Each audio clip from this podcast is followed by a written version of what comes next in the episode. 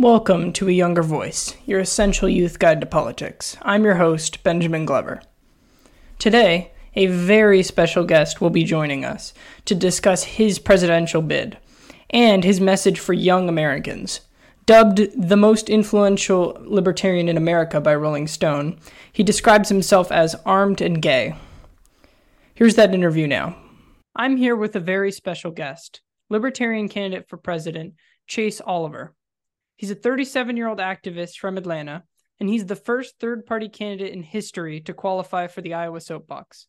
Thanks for coming on, Chase. Thanks for having me. So, usually when we start, we uh, like to give our candidates a little bit of an opportunity to share their stump speech, a little bit of their background. Mm-hmm. So, uh, my name is Chase Oliver. Uh, I regret to inform you I'm now a 38 year old activist that recently changed. But uh, I'm a 38 year old candidate for president from uh, Atlanta, Georgia. And my reason for running is simple. I do believe we need to have a better option on the ballot than what the two party system currently gives us. And as a libertarian, I want to bring a bold message uh, rooted in individual liberty and the rights of all people uh, to not be abused and used by the uh, overly large and oppressive government that we have today. And so I want to give voters a choice they can feel good about. I'm not just the anti Donald Trump or the anti Joe Biden. I am the pro make your own choices candidate. And so to that end, uh, I seek to uh, uh, uh fight for a lot of policy issues uh, rooted in the American uh, voters' ability to control their own destiny, control their own prosperity. this is why I support balancing the budget so that we can get our deficits and debt under control so we can have an economy in the long run that works for uh, younger workers who are just entering the workforce. I want to make sure my nephews and nieces have an economy that works for them in the long run. Uh, it's why I support free and open immigration because I think we need to uh, get the tens of millions of people who are currently living here without documentation out of the shadows uh, and also make it easier for those who want to come here and work and put down their roots to be able to do so. And when we take our eye off of the ball of the uh, peaceful people who want to just come here and work, we can actually place our focus of law enforcement on those who seek to use crimes of human exploitation via human trafficking at the border. Uh, I think that's a much better policy for us to be taking with regards to immigration. And then, of course, the last issue that is extremely near and dear to my heart uh, is criminal justice reform. Uh, it's a uh, it's an area where the government is kind of at an advantage at every single level, from your first interaction with the police all the way through uh, imprisonment and post release. And so that's an area where we need to reform, starting with police uh, by ending qualified immunity, requiring uh, liability insurance for all police, and then we can go through all whole series of reforms such as uh, ending mandatory minimums, ending the death penalty. Uh, and ending victimless crimes like the drug war. And so there are lots of areas through criminal justice where we need to fix uh, major issues that I think a majority of Americans can see the need for these issues we just need a leader in place who's willing to get out there and do the work and not do what the two party system will provide you, which is political pro wrestling. Uh, it is two people in a ring simulating combat for the purposes of getting you excited to take advantage of you, your money, and your vote. And the truth is, is I am sick and tired of this uh, kind of political pro wrestling. I want to actually get work done with anybody who's willing to get the work done across single issue coalitions. And I want to be somebody again, candidates can vote, uh, feel good for voting for, and that particularly candidates in Generation Z can see someone worth placing their vote behind because they will be the largest block of voters in 15 years. And I think it's time we give them options outside of the two party system. Absolutely. That's a great segue, actually, to my first question here, which would be if elected, you would take office as the youngest president in history. Uh, what is your vote? What is your message to your fellow young voices who are perhaps struggling with the duopoly that we're in right now? Well, I my my message to millennials and to Gen Z voters uh, is pretty simple. You guys know that uh, you shouldn't be left with just one or two choices on the ballot, and oftentimes that's what we have thanks to our broken two-party system. And the only way to fix that is to demand better ways to vote and more access for more parties. And that includes things like ranked choice voting and uh, ballot access reforms. But who's going to give that to you? Only the two party system, right? Because they're the people in power. And so the only way you're going to make your voice heard to get these reforms in place so that you have more options, more choices, and more voices on your ballot is to support outside of the duopoly and to make it hurt for them because that's the truth. The more votes you cost them by going outside the two party system, the more likely they are to give us something like ranked choice voting. Uh, and my message to younger voters is simple my generation is the generation that spent the last 22 years fighting the war on terror. My generation is the generation that saw our economy completely fall out from underneath us in 2008, right when we were getting started. And I don't want to see that again for the next generation. And it's my generation that right now is trying to raise families all over the country with runaway inflation. And Gen Z voters are kids who are trying, I say say kids, but our younger voters rather, who are uh, really interested in, you know, making sure that there's an economy that's ready for them because they're in school right now and they're about to leave and join the workforce. And they want to make sure that there's not massive unemployment or the high cost of living that makes just uh, you know, the ability for them to get out there and start their prosperity and start their lives and their American dream unattainable right now.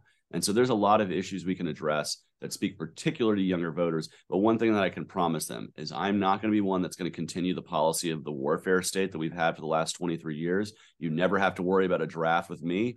Uh, and I'm somebody who is looking realistically at ways to improve uh, our economy. So that way, while y'all are getting your first jobs and getting right, you know, right started in this process, uh, you're not being hampered and handicapped thanks to an overarching uh, and overly expensive government that's just deficit spending like it's like it's out of control. Mm-hmm. And um, a disproportionate number of these younger voters are progressive compared to the rest of the general population. And you've set yourself apart from some other libertarians and libertarian candidates as someone who is pro choice and someone who is pro LGBTQ rights.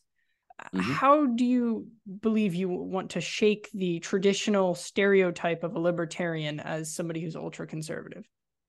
Well, you know, I think we need to look back at our history really from the very beginning uh, of our founding of our party in 1971. We supported the right of same sex couples to marry, for LGBT people to be involved in the military and have adoption rights, and really in any interaction with government, saying that they should be on an equal playing field with anybody else. Uh, and we have always supported the right of self expression to express yourself however you like, so long as you're not harming anybody. And I believe that certainly uh, extends itself even into gender expression, which is why I believe uh, the LGBTQ population should be naturally libertarian. Why I'm a, why I myself am a gay libertarian is because uh, I was literally talked into joining the party. I introduced the party at Atlanta Pride in 2010 because the Libertarian Party of Georgia was the only political party at the time that was advertising there. So I think we've actually really been ahead of the curve uh, with regards to being very socially progressive. In fact, um, you know, our first nominee for president, while not out, uh, you know, outwardly gay, it was known amongst his friends and family that he was. Uh, the times were a little different in 1971, pre pre Harvey Milk. Uh, but you know, I think today it's you know perfectly acceptable for us to have an LGBTQ libertarian leading the charge. Uh, and with regards to being pro-choice, you know, um, you know, there are pro-life libertarians, uh, there are pro-choice libertarians, but ultimately, I think uh, it rests in the realm of bodily autonomy. Your body is your body. And uh, even with regards to pregnancy, those medical decisions are yours. In I recognize that there is, uh, you know, there there's true and considerate uh, objection to abortion out there. And to that end, I'm somebody who supports the Hyde Amendment. I don't think federal tax dollars should be going to fund abortion. While I believe that abortion should be legal, I also think it should be safe and uh, rare. And the way to make it more rare is to pass other things like making birth control over the counter so that contraception is more easily available, to educate our kids about the consequences of sex and the fact that pregnancy can become a part of that. Uh, that has to be done on a more individual basis. That can't really be pushed by government. Uh, but we can also do things like reducing the red tape around adoption that makes it so expensive and so costly, and make that more of a realistic option for those who may become pregnant who don't want to be able to, uh, to who don't want to become a parent for that child. Let's give them a better option for adoption by making that easier. There's lots of things we can do to reduce the instance of abortion without taking that autonomy away from women all over the country. And so I would say, as a libertarian, you know, if you do not support abortion rights, don't have an abortion. Uh, but I do believe that, that should be an option that's available up to the point of viability, uh, which is the standard that was set by Roe and Casey uh, you know, I think that's what we need to be seeing, you know, going forward. And I think if you ask millennial and Gen Z women, it's the first question that is always asked of me when I bring up that I'm running for president is what is my opinion on abortion? And when I say I'm pro choice, you can literally see the tension leave their body and say, okay, I can continue talking to you. Mm-hmm. Uh, this is the state right now uh, of uh, abortion rights in this country. A majority of people support it. And I think that's what we need to go with. Um, and as far as you know, you can see the flag right behind me. Uh, LGBTQ rights extend through every part of my philosophy. uh, because I believe I have the right to be who I am. And as long as I'm not hurting anybody, I should be able to live my life. And that should be able to be extended to anybody, whether they be gay or straight, cis or trans. Uh, I think that's something that should be respected. Hmm. So, um, uh, moving on a little bit to issues of policy, uh, your mm-hmm. plan to end the student debt crisis is uh, in my opinion, the most thought out plan of any of the libertarian candidates. And I, I, just want to give you an opportunity to share and expand on it a little bit on the podcast because it's very interesting to me. Well, thank you for uh, providing me the opportunity. And uh, I, the reason why I put this plan together so detailed is because uh, I wanted to make sure I'm speaking to those younger voters who are currently in school or who are just out of school and now going through their own student debt crisis that we see across the country. Uh, you know, 1.7 of the 1.8 trillion dollars of student loan debt is currently backed by the federal government. A lot of that happened in 2008. They took over a lot of the student loan debt, and they've continued to do so. Uh, and what this has done is it's artificially inflated the price of higher education. Uh, because when a school knows that there's going to be government-backed loans for just about anything, uh, they don't really competitively market themselves and tr- seek to lower prices. Uh, and so, what we now have is we now have uh, millions of people all across the country who are suffering from the ability to pay down their student loans. Many are only able to pay just the interest alone on the uh, on it and not really being paid on the principal. And so my solution to this is simple. Instead of a loan forgiveness program, I would ask Congress make all currently held student loans that are currently backed by this, uh, the federal government to become interest free as of today. If we do that, those kids who are still paying down their interest loans uh, by the interest rate only, they are actually now paying down the principal and we're able to remove these loans off of the federal government balance sheet. And the most important thing that we're going to do is not replace them with more loans that get put back on the federal balance sheet. We need to remove as much as possible and get ourselves to where we have actually an, uh, a market based system that is providing the loans for schools. Because then you actually have to go to a bank and you have to provide the worth of your diploma. You have to say, okay, I'm going to be an engineer. I need this much money to go to school. And a school will go, okay, an engineer is a, is a, it's a very sought after profession we believe we're going to make our money back. So we'll give you the loan. Mm-hmm. But if mm-hmm. you go for, say, a major that's not going to earn you a lot of money, they're going to say, well, this is the only amount of money we're going to provide you. And what that will have schools doing is actually pricing their diplomas and pricing uh, the cost of higher education within the you know realm of like realistic pricing and bringing free market principles back to schools. So you're going to lower tuition over time. The reason why this is also important to do it this way is it doesn't happen all at once these loans will start to come off the federal balance sheet over time. And as that happens, it allows the market to transition itself away from a market that has been totally backed by the federal government uh, for a generation now and push it back towards more free market principles. This lowers the cost of tuition. This allows people to pay down their loan and get out from underneath the interest uh, the interest payment cycle that too many have been stuck in, and it puts a market incentive to lower the cost of higher education over the long term. I think this is a realistic proposal that Congress would actually pass if it got in front of them, even without a libertarian president. I think if a legislator put this forward, you could get bipartisan uh, support behind it today. And I think it's something that would provide loan relief for millions and millions of Americans. And you make it deficit neutral by making cuts to the Pentagon, by making cuts to defense spending, that we have huge amounts of bloat and abuse. So you don't have to add to the deficit to do this. Hmm. So I, I want to talk about something very heavy right now, and and it's it's one of the most important and pressing issues for younger voices. It's firearms. It's in the United States, the number one cause of death for people under 18 is firearms. Just this year, 35,000 people have died in the United States of firearms, and there has been 550 mass shootings how would you as president work to lower this these horrifying number of gun deaths? And i appreciate the question. And as a pro second amendment candidate it's a question that i'm probably going to get asked from uh, certainly progressive voters all over the country and a lot of young people as well. I support your right to defend yourself.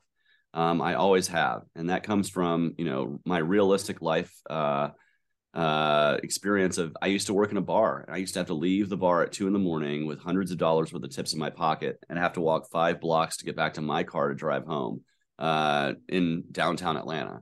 And I can tell you right now, I felt a lot safer uh, having a snub nose revolver in my pocket as I made that walk because I know friends who had been robbed uh, and been assaulted uh, doing the exact same thing I had done every night.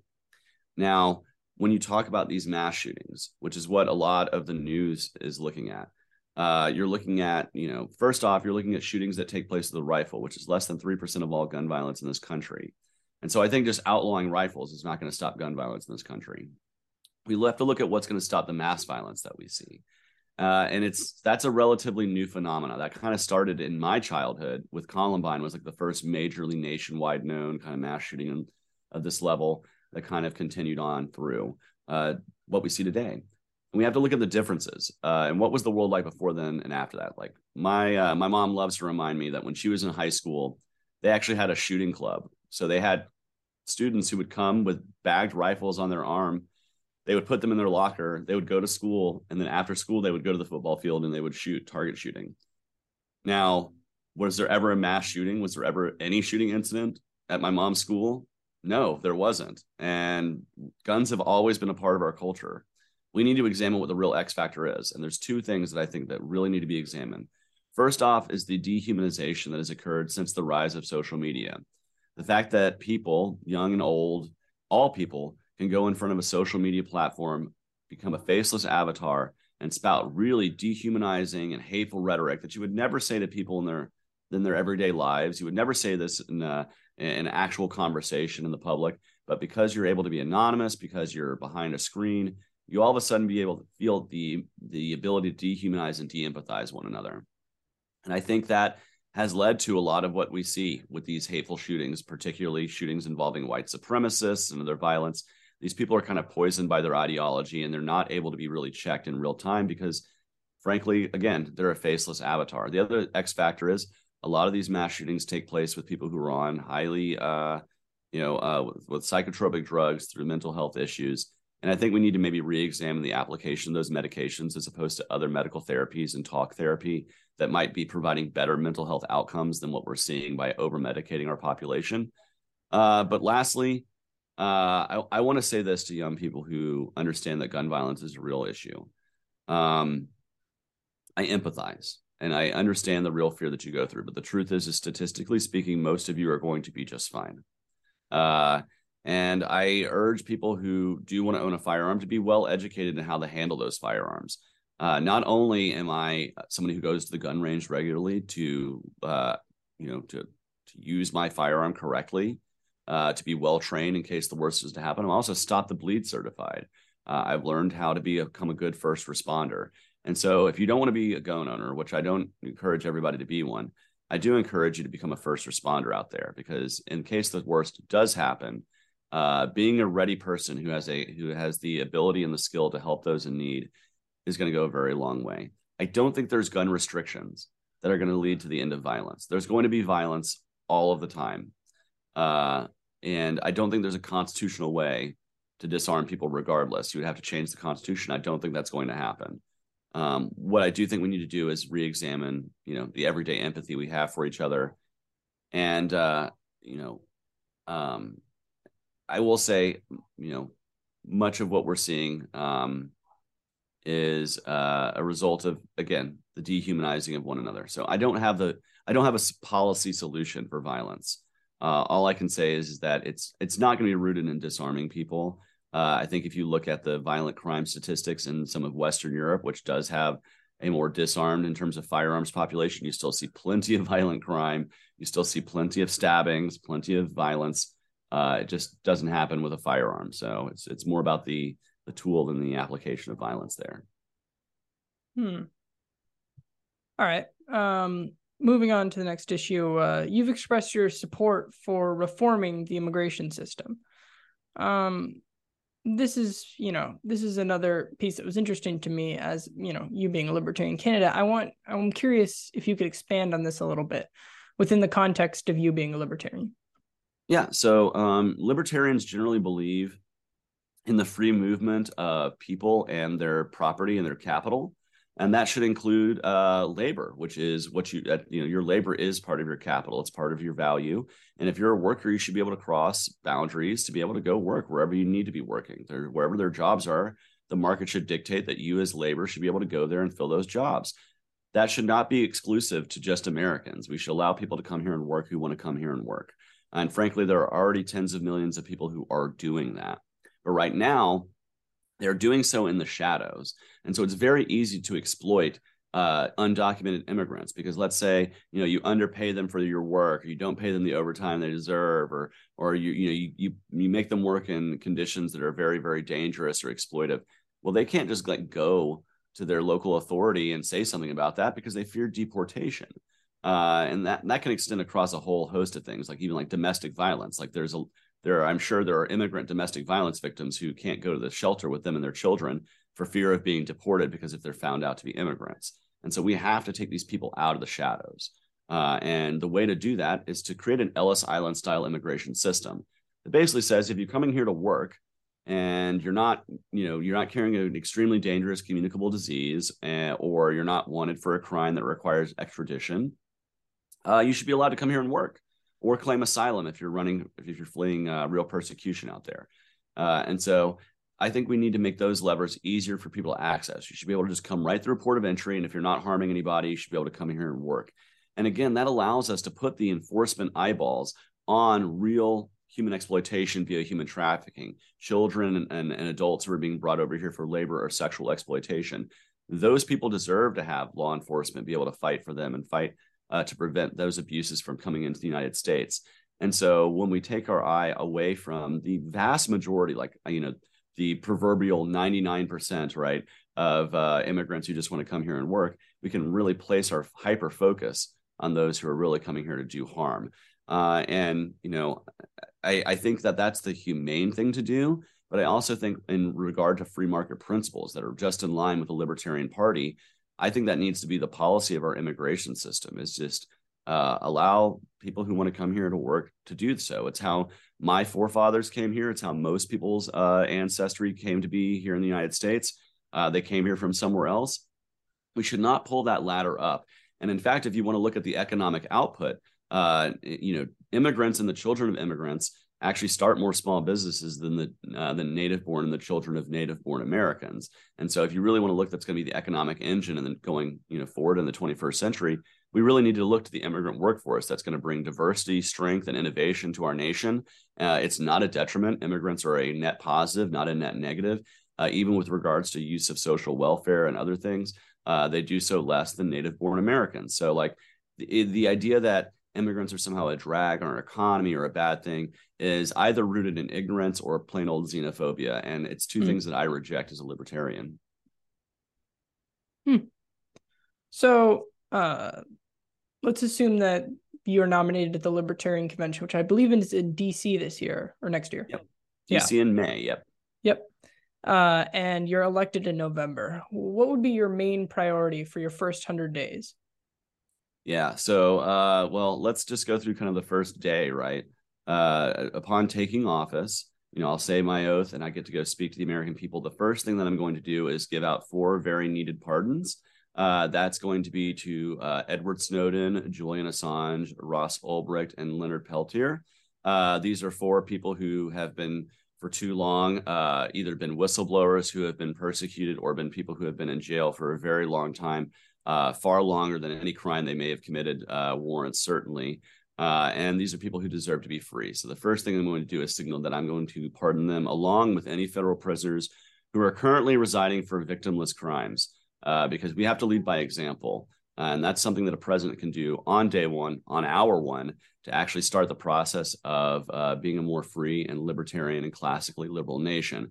Uh, the next thing I'm going to do is I'm going to ask that the Joint Chiefs of Staff and my prospective uh, Secretary of Defense uh, meet me in the Oval Office, and I'm going to tell uh, our military that the time of the military industrial complex is over. The time of us uh, continuing to fund warfare with zero uh, with zero oversight and a blank check is over, and they need to reduce the size scope of their departments immediately.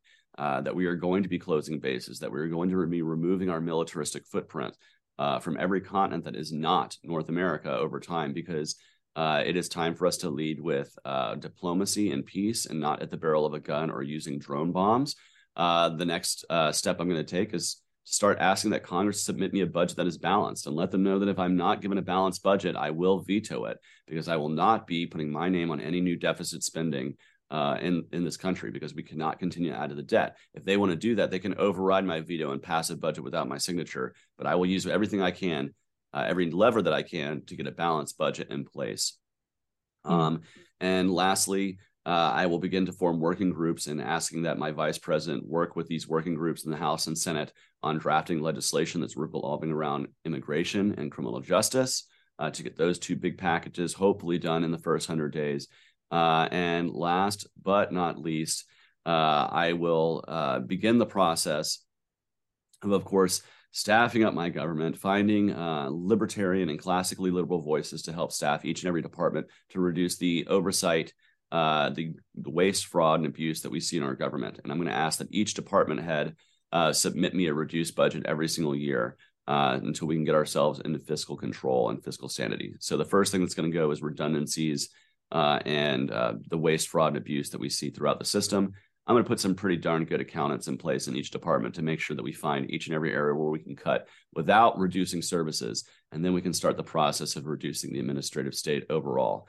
Uh, that's mm-hmm. going to probably take more than 100 days, but I think I covered at least what I'm going to be busy with for the first 100 days if I were elected. Sounds like a busy first day. Oh, well, yeah, first day and then on to the first 100. Absolutely. Yeah. So, um, moving on to uh, policy again. Um, about half of Americans have reported that they find paying medical bills very difficult.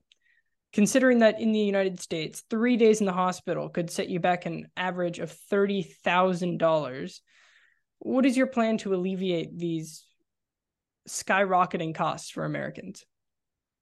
Well, we have to examine why the costs are so high, and much of that has to do with the way our uh, insurance system works in this country, and the fact that you know uh, employment is kind of tied to our healthcare system is a little crazy. Most places don't have it like that.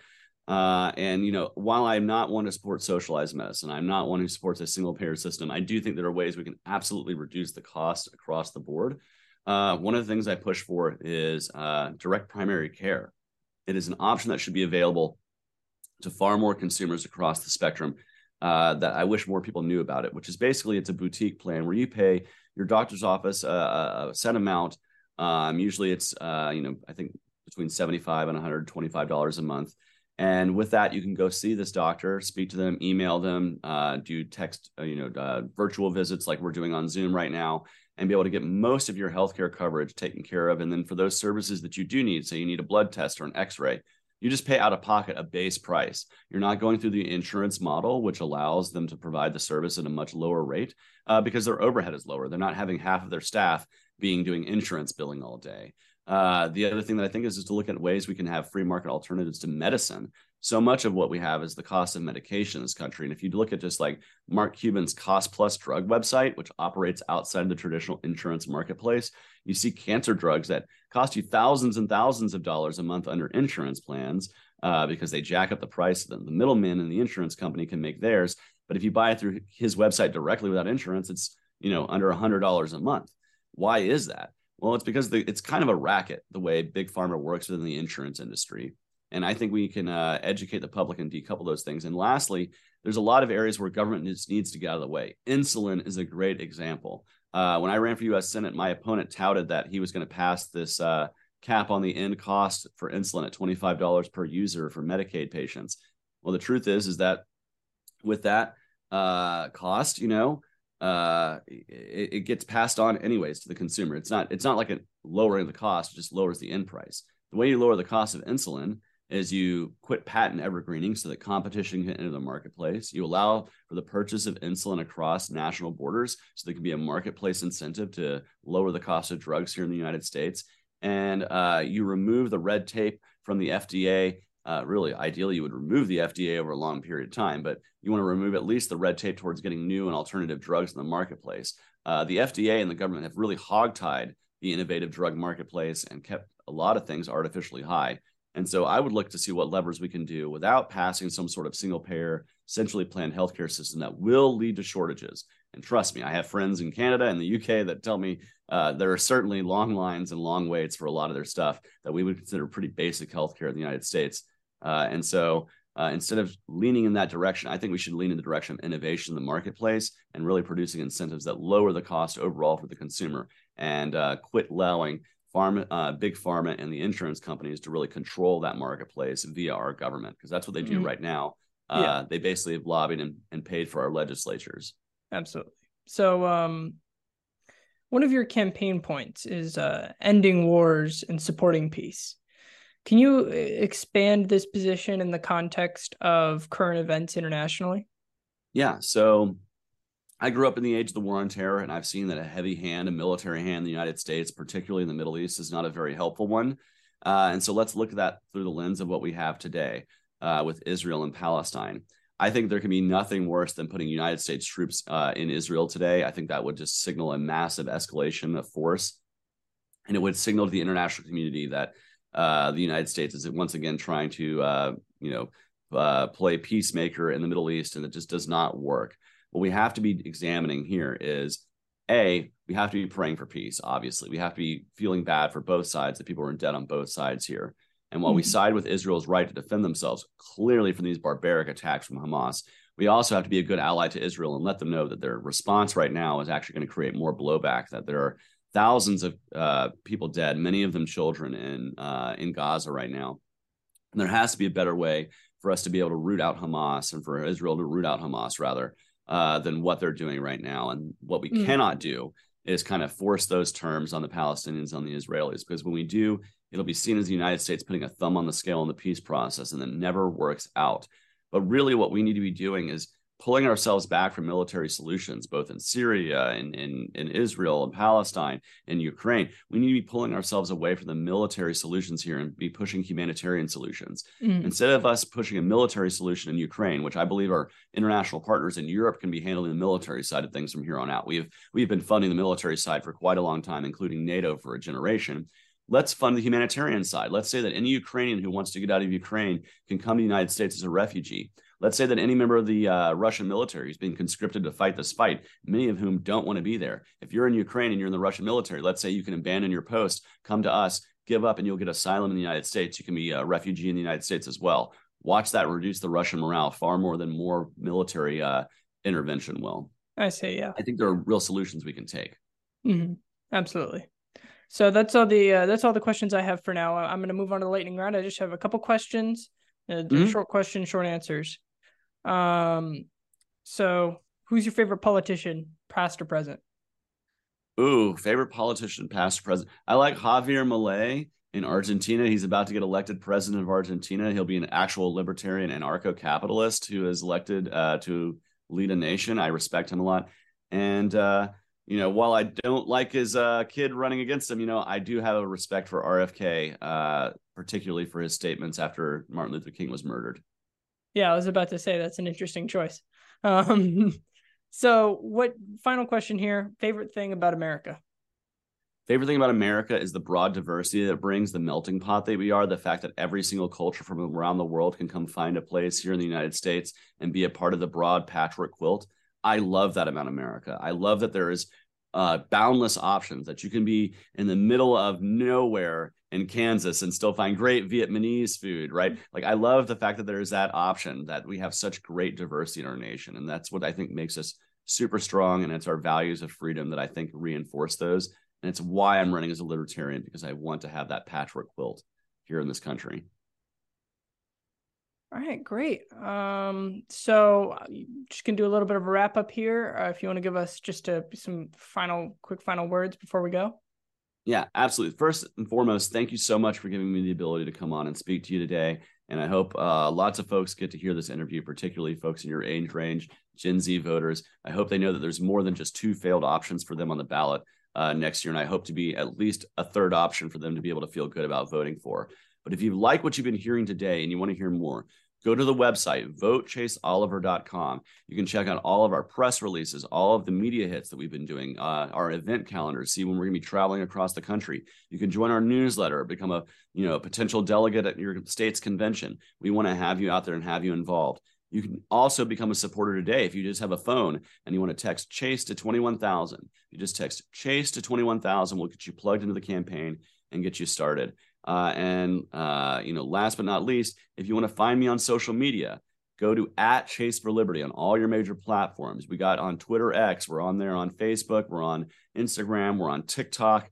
uh, we're on YouTube. So find us where you are. Uh, we'd love to have your support. Go ahead and like and subscribe. Do whatever you want to do. Follow us along there on social media. Yeah. Uh, and lastly, remember, you own your life. You own your prosperity. The power resides in you and your community, not in a faraway government in Washington, D.C. Never forget that, that your vote is your voice, and don't be afraid to make it, even if it's outside the two party system. Never let people tell you that your voice doesn't matter and that your vote doesn't matter, no matter who it is you're voting for. And again, thank yeah. you for the opportunity. I'm going to sign off the way I do every time, is I hope whoever whoever is listening today and you, sir, have a day of peace, love, and uh, liberty. Awesome. So, um, yeah, I just want to, uh, I just want to, yeah. So I just want to say that if you want to support him, go to votechaseoliver.com. That's what you said. Yeah. Um, and thanks for joining us. Thank you so much.